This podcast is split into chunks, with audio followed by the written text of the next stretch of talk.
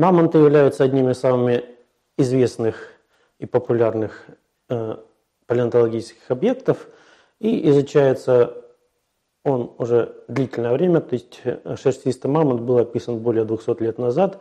С тех пор большое количество исследователей уделяют внимание этой форме животных, но до сих пор остается множество различных моментов, которые требуют уточнения. Ну, э, для начала давайте определимся, что вообще такое мамонт, потому что в, э, у обывателя обычно со словом мамонт создается э, ассоциация, что это некий такой волосатый слон, который ходил по заснеженной какой-то равнине, вот, на которых охотились там древние люди или там поклонялись им. Вот. На самом деле мамонты, род мамутус, это один из родов таксонов э, слоновых, которые жили достаточно недавно. Да, то есть э, тот же самый хорошо нам известный шерстистый мамонт, он жил еще 4000 лет назад на некоторых островах Чукотского и Берингового морей. А вот, ну, а 4000 лет назад это поздняя бронза – это э, Древний Египет, где уже активно строили пирамиды. То есть, в принципе, в геологическом отношении это совсем было недавно. А, а, кроме шерстистого мамонта, э, к роду мамутус относится еще целый ряд видов. Э, ну, здесь есть некая такая вопрос, связанный с тем, что относить к роду мамонтов. Ну, в частности, часть исследователей, в частности э, западных, считают, что к роду мамутус относятся и так называемые южные слоны, э, которые вышли из Африки где-то 3-2,5 миллиона лет назад и потом широко распространились по территории Евразии.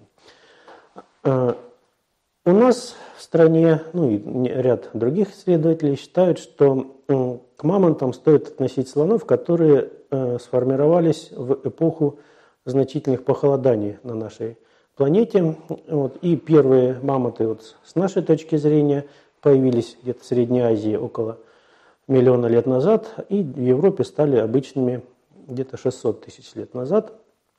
А самыми первыми с нашей точки зрения мамонтами являются так называемые трогантериум мамонты или степные слоны, наиболее крупные из мамонтов.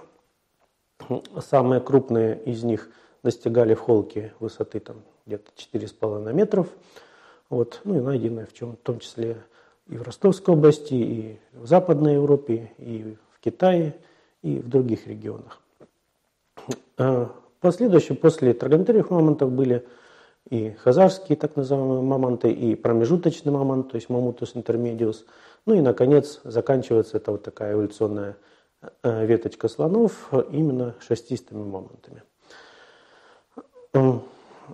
Мамонты, э, поскольку изучаются давно, э, достаточно хорошо известны из разных регионов Евразии, Северной Америки, ну и в том числе и на юге России они тоже известны, хотя обычно считается, что вот шерстистый мамонт связан с чем-то там с северами.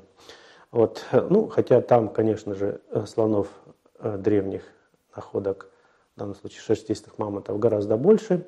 Ну и в частности об этом говорит такой факт, что, к примеру, там на северном побережье э, Евразии, э, где-нибудь там на Таймыре, на Чукотке, на, в Якутии – Э, остатки мамонтов настолько многочисленны, что их добывают ну, таким полупромышленным способом. Да, и в частности там, в Якутии добыча э, бивней мамонтов является, в общем-то, важным подспорьем в экономике этой республики. Вот, их там тоннами собирают, вывозят, продают ну, и так далее. Э, ну и на юге Восточной Европы находки мамонтов в общем, не единичны. То есть они известны из Краснодарского края, из Ставропольского края, из Адыгеи, из Крыма, вот, из Северного Причерноморья с территории Молдавии и Украины. Вот, ну, здесь они, конечно же, были не столь многочисленны и частично, отчасти отличались э, своей биологией и, может быть, и морфологией. благодаря находкам мерзлых туш мамонтов, а их находят достаточно много, то есть чуть ли не каждый год нынче находят или целого мамонта, или мамонтенка, или же часть туши.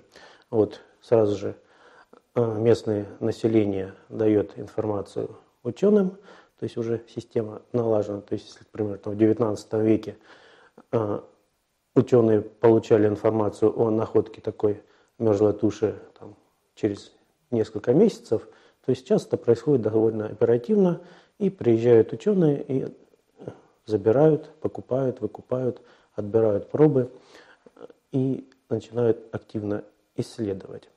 А благодаря таким находкам ну, достаточно хорошо известно уже и внешний облик, то есть э, характеристики там, шерстного покрова, э, кожного покрова, строение внутренних органов. Содержимое желудков говорит о том, чем питались эти животные. Ну, в частности, э, показано, что они кушали практически все, начиная от мхов или шайников, заканчивая побегами кустарников и деревьев. Да, то есть мы знаем, что эти большие животные достаточно пожорливые, ну, в частности, современным слонам нужно там в сутки есть порядка там, 250 килограмм растительной пищи.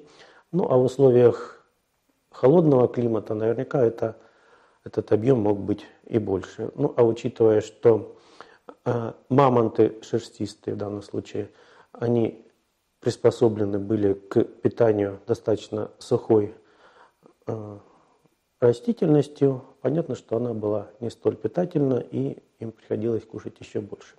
Вот. Поэтому э, картинка, когда слон шерстистый живет на леднике, в общем-то, она не имеет ничего общего с действительностью. Массовое распространение и размножение этих самых слонов было связано с появлением в приледниковой зоне э, своеобразного ландшафта, так называемой мамонтовой степи, которая была покрыта такой густой лугово-степной растительностью, которая была очень обильна, интенсивна, и, соответственно, большое количество этих крупных животных могло ей питаться.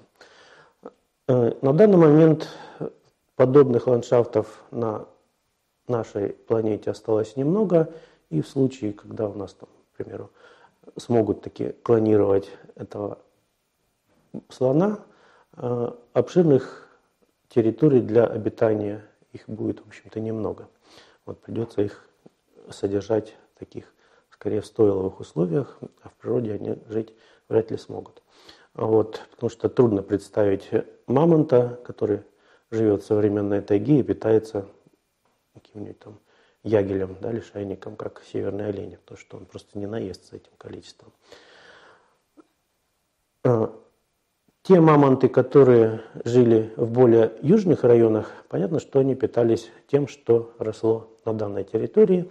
И мы считаем, что, собственно, в степи они жить не могли, потому что степная растительность сухих степей нашего юга России, она была мало питательна для них и не могла принести такого количества пищи, которое им нужно. Поэтому они селились обычно обитали э, в каких-то долинах рек, э, в предгорьях, где была более богатая растительность. И на территории такой степной зоны в Предкавказье они исчезли гораздо раньше, чем на севере. В средней полосе России мамонтов было гораздо больше. Ну, к примеру, э, хорошо всем известная такая стоянка Костенки в Воронежской области, где в некоторых слоях э, содержится огромное количество костных остатков э, мамонтов. Ну, в частности, эти кости использовали и для постройки жилищ, для постройки каких-то ритуальных скажем, сооружений. Вот, там было гораздо больше этих самых животных. Э, на территории Юго-Восточной Европы э, остатки мамонтов связаны как с, со стоянками древнего человека, так и это просто какие-то периодические изолированные находки. Ну, какие еще открытия у нас связаны с э, изучением мамонтов? Ну, в частности, выявляются характеристики их физиологии, которая помогала им жить в достаточно таких суровых условиях жизни. Э, хорошо известна, к примеру, микрофауна, э, микробная этих животных. В частности, э, было найдено целый ряд микроорганизмов, которые, соответственно, не дожили до наших времен. Они выделены из мягких тканей мамонтов, из мерзлой породы. И имеют они достаточно активное потенциальное использование. Ну, в частности, часть этих бактерий имеют такие антагонистические свойства по отношению к киноболезнетворным микроорганизмам. Некоторые из представителей рода Bacillus, они являются активными окислителями углеводородов, и поэтому их потенциально можно использовать для э, нейтрализации нефтяных загрязнений, которые на севере распространены очень широко. Ну, после того, как мамонты вымерли, на нашей планете осталось достаточно много животных, которые существовали э, рядом с мамонтом. Это и сайгак, и э, северный олень, и волки, и песцы, которые прекрасно чувствуют себя и на данный момент являются такими, в общем-то, собственно, реликтами мамонтовой фауны.